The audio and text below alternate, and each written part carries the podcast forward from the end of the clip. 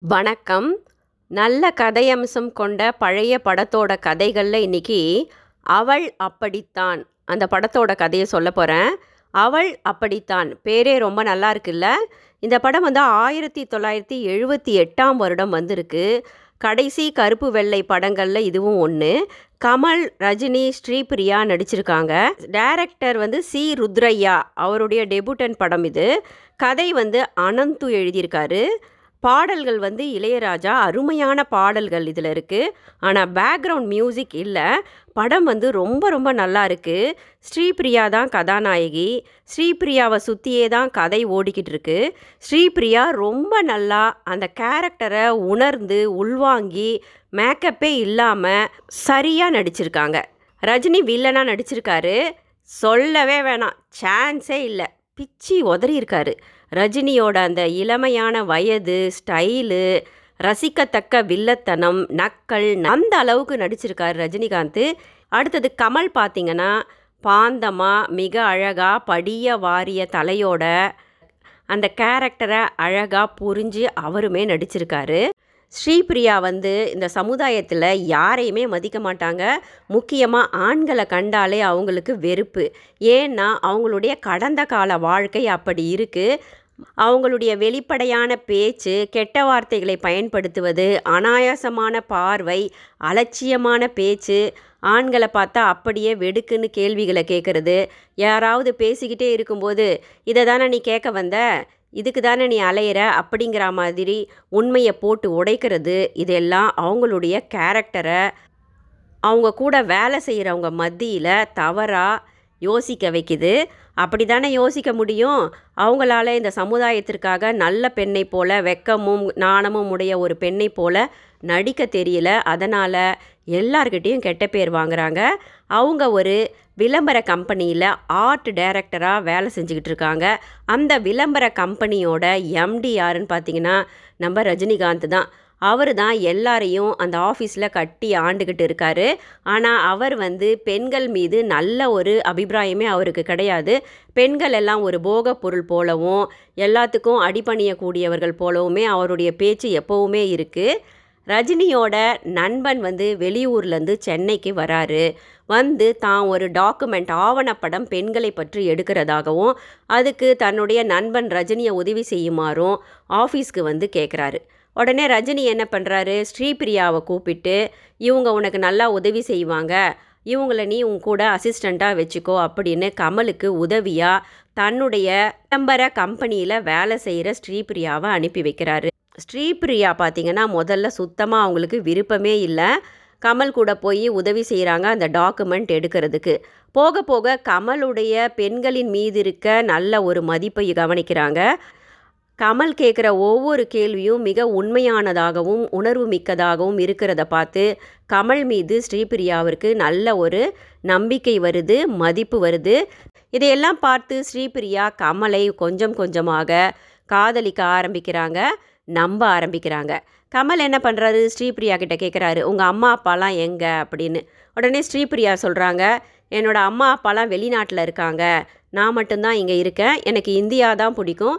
வேறு எந்த நாட்டுக்கும் எனக்கு போக விருப்பம் இல்லை அப்படின்னு ஸ்ரீபிரியா சொல்கிறாங்க கமல் தன்னோட நண்பன் வந்து ரஜினியை போய் சந்திக்கிறாரு.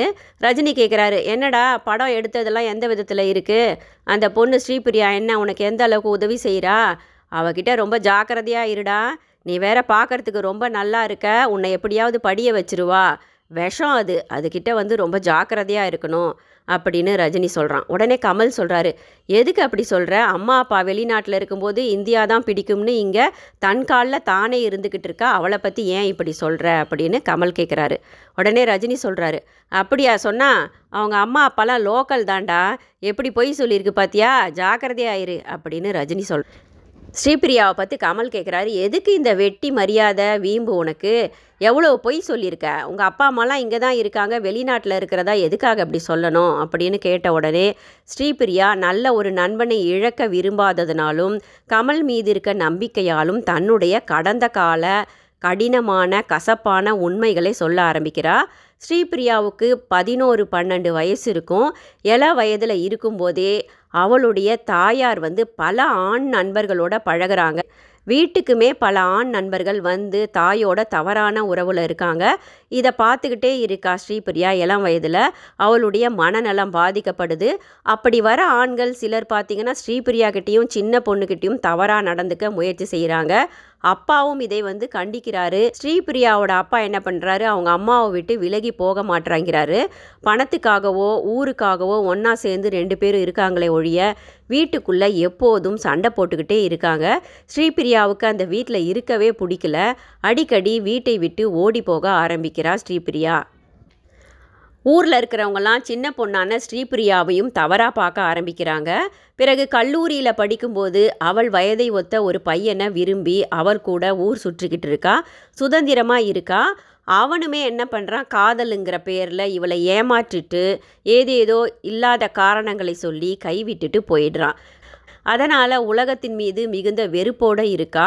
எப்போதும் சர்ச்சிலேயே வந்து உட்காந்துக்கிட்டு இருக்கும்போது அந்த சர்ச் ஃபாதர் சொல்கிறாரு இவளுடைய கதைகளை தெரிந்த அந்த ஃபாதர் சொல்கிறாரு இப்படியே நீ இந்த சின்ன வயசில் இருக்கக்கூடாதுமா உன்னோட கவனத்தை இசையின் மேலே திருப்பு. நீ நல்லா இதிலிருந்து மீண்டு வரலாம். என்னோட வீட்டுக்கு வா. என் மகனுக்கு நல்லா இசைக்கருவிகள் வாசிக்க தெரியும். நல்லா பாடுவான். அவன்கிட்ட கற்றுக்கோ அப்படின்னு நல்ல எண்ணத்தோட சர்ச் ஃபாதர் ஸ்ரீபிரியாவை அவருடைய வீட்டுக்கு கூட்டிக்கிட்டு போகிறாரு அவங்க வீடை பார்த்தீங்கன்னா ரொம்ப அன்பான ஒரு குடும்பமாக இருக்குது இப்படி ஒரு அன்பான குடும்பம் தனக்கும் அமையணும். நல்ல ஒரு கணவன் கிடைக்கணும் அப்படின்னு ஏங்க ஆரம்பிச்சிட்றா ஸ்ரீபிரியா. ஸ்ரீபிரியா கிட்ட சர்ச்சு ஃபாதரோட பையன் என்ன பண்ணுறான் ரொம்ப அன்பாக பழகுறான் பெண் உரிமை பற்றி பேசுகிறான் நல்லவன் போல் பேசிக்கிட்டே இருக்கான் கொஞ்சம் கொஞ்சமாக ரெண்டு பேரும் விரும்ப ஆரம்பிக்கிறாங்க. ஸ்ரீபிரியா சர்ச் ஃபாதரோட பையனை முழுமையாக நம்ப ஆரம்பிக்கிறா. காதலுங்கிற பேரால் அவங்க தப்பு செஞ்சிடுறாங்க. ஆனாலும் ஸ்ரீபிரியா நினச்சிக்கிறா இவனை நம்ம திருமணம் செஞ்சுக்கலாம். நல்ல ஒரு குடும்ப வாழ்க்கையை நாம் அமைச்சு கொள்ளலாம். அப்படின்னு கனவு கண்டுக்கிட்டு இருக்கும்போது ஸ்ரீபிரியாவுக்கும் அவளுடைய அம்மாவுக்கும் பெரிய சண்டை ஏற்பட்டுடுது. அந்த சண்டையில் அவங்க அம்மாவை தவறாக பேசிட்டு வீட்டை விட்டு வந்துடுறா ஸ்ரீபிரியா.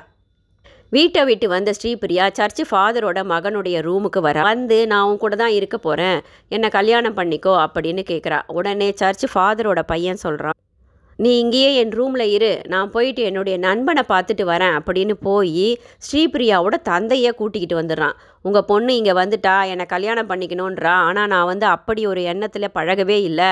அவளை என்னுடைய தங்கையாக நினைக்கிறேன் அப்படின்னு ஒரு குண்டை தூக்கி போடுறான் ஸ்ரீபிரியா. வெறுத்து போகிறான் எப்படி இப்படி பழகிட்டு தங்கைன்னு ஒரு மனிதனால் சொல்ல முடியும் அப்படின்னு அன்னையிலிருந்து ஆண்களை பார்த்தாலே அவளுக்கு மிகுந்த வெறுப்பு. இந்த கதையை முழுதையும் கமல் கிட்ட சொல்லி முடிக்கிறா.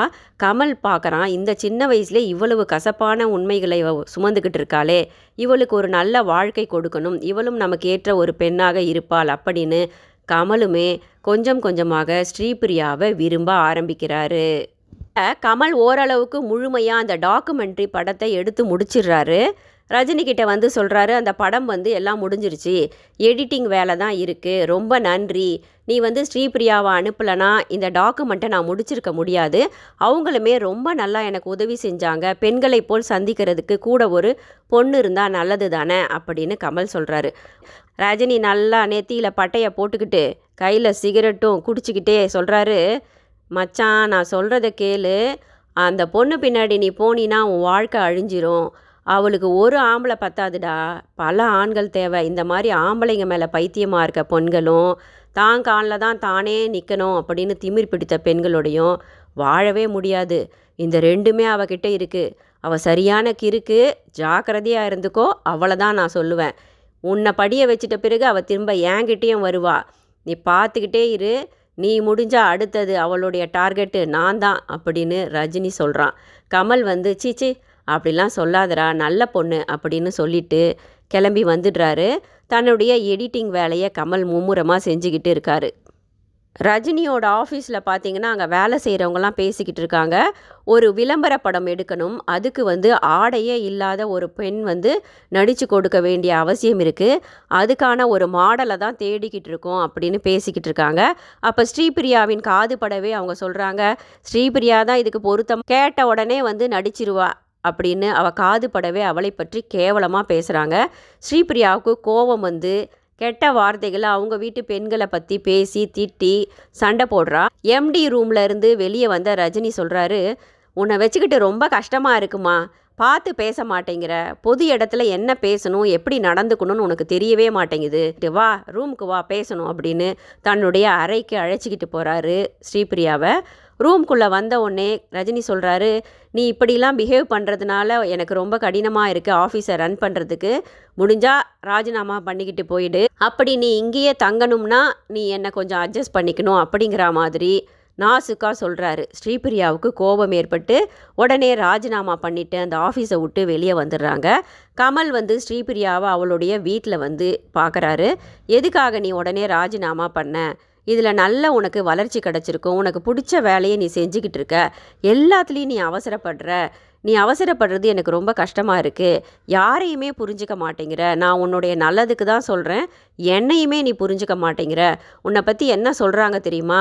உனக்கு ஒரு ஆண் போதாது பல ஆண் துணை தேவை. ஆண்பிள்ளைங்களுக்கு அலையிறவ நீ அப்படின்னு சொல்கிறாங்க அதையெல்லாம் கேட்கும்போது எனக்கு ரொம்ப கஷ்டமாக இருக்குது அப்படின்னு வருத்தப்பட்டுட்டு போகிறான் கமல். ஸ்ரீபிரியாவுக்கு இந்த வார்த்தைகளை யார் சொல்லியிருப்பாங்கன்னு புரிஞ்சிடுது. ஏன்னா ஸ்ரீபிரியாவை அதே வார்த்தைகளால் சொல்லி திட்டினது ரஜினி தான் பிறகு கமலுக்கு அவங்க அப்பா கிட்டேருந்து கடிதம் வருது. அவருக்கு உடம்பு சரியில்லை. மகனை வந்து ஊருக்கு வந்து பார்க்க சொல்லி கடிதம் வந்திருக்கு. உடனே கமல் தன்னுடைய வேலைகளும் இங்கே முடிஞ்சிட்டதுனால ஒரே அடியாக ஊருக்கு போயிடலாம் அப்படின்னு நினைக்கிறாரு. ரஜினி கிட்ட போய் உண்மையை சொல்கிறாரு நான் ஊருக்கு கிளம்புறேன்டா அப்படின்னு. அது மட்டும் இல்லை அவள் ரொம்ப நல்ல பொண்ணு தாண்டா கொஞ்சம் வீம்பு பிடிச்சவ. திரும்ப ஸ்ரீபிரியாவை வேலைக்கு சேர்த்துக்கோ அப்படின்னு கமல் சொல்கிறாரு நீ ரொம்ப லேட்டுடா. ஏற்கனவே அவள் வந்து வேலைக்கு சேர்ந்துட்டா அப்படின்னு ரஜினி சொல்கிறாரு கமலுக்கு ரொம்ப ஆச்சரியமாயிடுது. அவ்வளவு எடுத்தெறிஞ்சு பேசிட்டு திரும்ப அதே இடத்துக்கு வேலைக்கு வந்து சேர்ந்துட்டாளே அப்படின்னு ஸ்ரீபிரியா கிட்ட கேட்குறாரு எந்த முகத்தை வச்சுக்கிட்டு திரும்ப அதே வேலையில் சேர்ந்த? நான் தான் உனக்காக பேசுகிறேன்னு சொன்னேன்ல. அப்படின்னு கேட்டபோது ஸ்ரீபிரியா சொல்கிறா இதே மூஞ்சை வச்சுக்கிட்டு தான் சேர்ந்தேன். என்ன இப்போது எனக்கு தோணுச்சு சேர்ந்துட்டேன் அப்படின்னு கமலையுமே எடுத்தெறிஞ்சு பேசுகிறா கமல் மனம் வெறுத்து போயிடுறாரு. ஊருக்கு போக எண்ணிடுறாரு. அது மட்டுமல்ல ஸ்ரீபிரியா ரஜினியோட சேர்ந்து ஊர் சுற்ற ஆரம்பிச்சிடுறா. பார்ட்டி அது இதுன்னு சுற்றிக்கிட்டு இருக்கிறதுனால கமலை அவள் கவனிக்கவே இல்லை. கமல் வந்து ஊருக்கு போகிறதுக்கு முன்னாடி ஸ்ரீபிரியா கிட்ட சொல்லிட்டு போகணும் அப்படின்னு ஸ்ரீபிரியாவோட ரூமுக்கு வராரு. அங்கே வரும்போது அப்போதும் ஸ்ரீபிரியா வீட்டில் இல்லை. ஸ்ரீபிரியாவின் தோழி தான் இருக்காங்க. அவங்கக்கிட்ட கமல் சொல்கிறாரு நான் ஒரேடியாக ஊருக்கு போக போகிறேன் ஆனால் நான் ஸ்ரீயை ரொம்ப விரும்பினேன். அவள் தான் என்னை புரிஞ்சிக்கலை.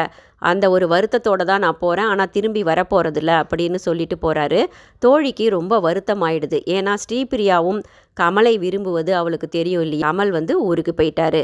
இப்போ ஸ்ரீபிரியா என்ன பண்ணுறா ரஜினியோட சுற்றிக்கிட்டு இருக்கா. ஒரு பார்ட்டிக்கு போனபோது ரஜினியின் மீது ஆசை இருப்பது போல அவள் நடிக்கிறா. உடனே ரஜினி வந்து அவகிட்ட வரும்போது அவனை அவமானப்படுத்தி கன்னத்தில் பலார் பலார்னு அரைஞ்சிட்டு என்னை பற்றி பல ஆண்களுக்கு அலையிற பொண்ணுன்னு நீ தானே கமல்கிட்ட சொன்ன?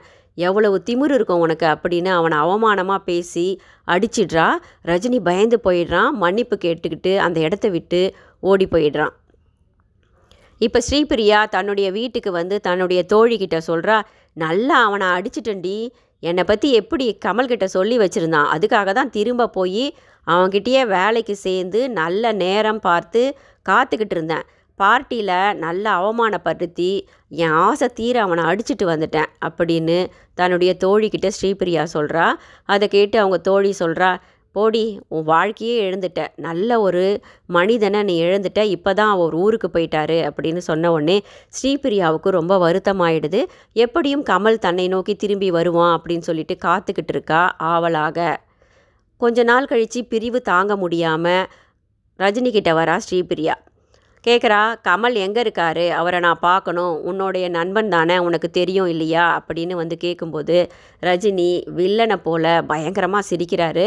ஏன் இப்படி சிரிக்கிறேன்னு கேட்டதுக்கு சும்மாவே ஒரு ஜோக்கு படித்தேன் அதை நினச்சி சிரித்தேன் அப்படின்னு ரஜினி சொல்கிறாரு என்னை கமல்கிட்ட கூட்டிகிட்டு போ இல்லை அவர் அட்ரஸாவது கொடு அப்படின்னு ஸ்ரீபிரியா கேட்குறா உடனே ரஜினி சொல்கிறாரு இரு இரு நானே அவனை பார்க்க போயிட்டு தான் இருக்கேன் நீயும் என் கூட வா அப்படின்னு ஸ்ரீபிரியாவை கூட்டிக்கிட்டு போகிறாரு ரஜினி.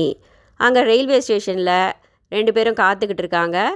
கமல் வராரு. கூட ஒரு பொண்ணு இருக்கா சரிதா ஆமாம் கமலுக்கு கல்யாணம் ஆயிடுச்சு. தன்னுடைய மனைவியை கூட்டிக்கிட்டு வராரு.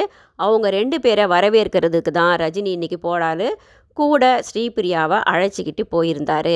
ஸ்ரீபிரியாவுக்கு ரொம்ப ஆச்சரியமாயிடுது. இப்போ கேட்குறா எல்லாரும் நிசப்தமாக காரில் வந்துக்கிட்டு இருக்கும்போது. ஆமாம் கமல் நீங்கள் எல்லாருக்கிட்டேயும் கேட்பீங்களே பெண் சுதந்திரம் பற்றி. இவங்கக்கிட்ட கேட்டிங்களா அப்படின்னு. நீங்களே கேளுங்க அப்படின்னு கமல் சொல்கிறாரு ஸ்ரீபிரியா சரிதா கிட்ட கேட்குறாங்க ஏமா பெண் சுதந்திரம் பற்றி என்ன நினைக்கிற அப்படின்னு. உடனே அந்த பெண் சரிதா மலன்னு முழிச்சிட்டு சொல்கிறாங்க அப்படின்னா என்னங்க? அப்படின்னு. அவங்க ஒரு கிராமத்து பெண் ஒன்றுமே அறியாத பெண்ணை திருமணம் செஞ்சுக்கிட்டு வந்திருக்காரு அப்படின்னு ஸ்ரீபிரியாவுக்கு புரியுது. அப்போ ரஜினி என்ன பண்ணுறாரு ஓடிக்கிட்டு இருக்க காரை திறந்து நக்கலாக எச்சையை துப்புறாரு. பிறகு காரை மூடிடுறாரு. அப்புறம் அதே கார் போய்கிட்டே இருக்குது ஸ்ரீபிரியா சொல்கிறாங்க நான் இறங்க வேண்டிய நேரம் வந்துடுச்சு. இங்கே நிறுத்திடுங்க அப்படின்னு. ஸ்ரீபிரியா இறங்கி தனிமையில் நிற்கிறாங்க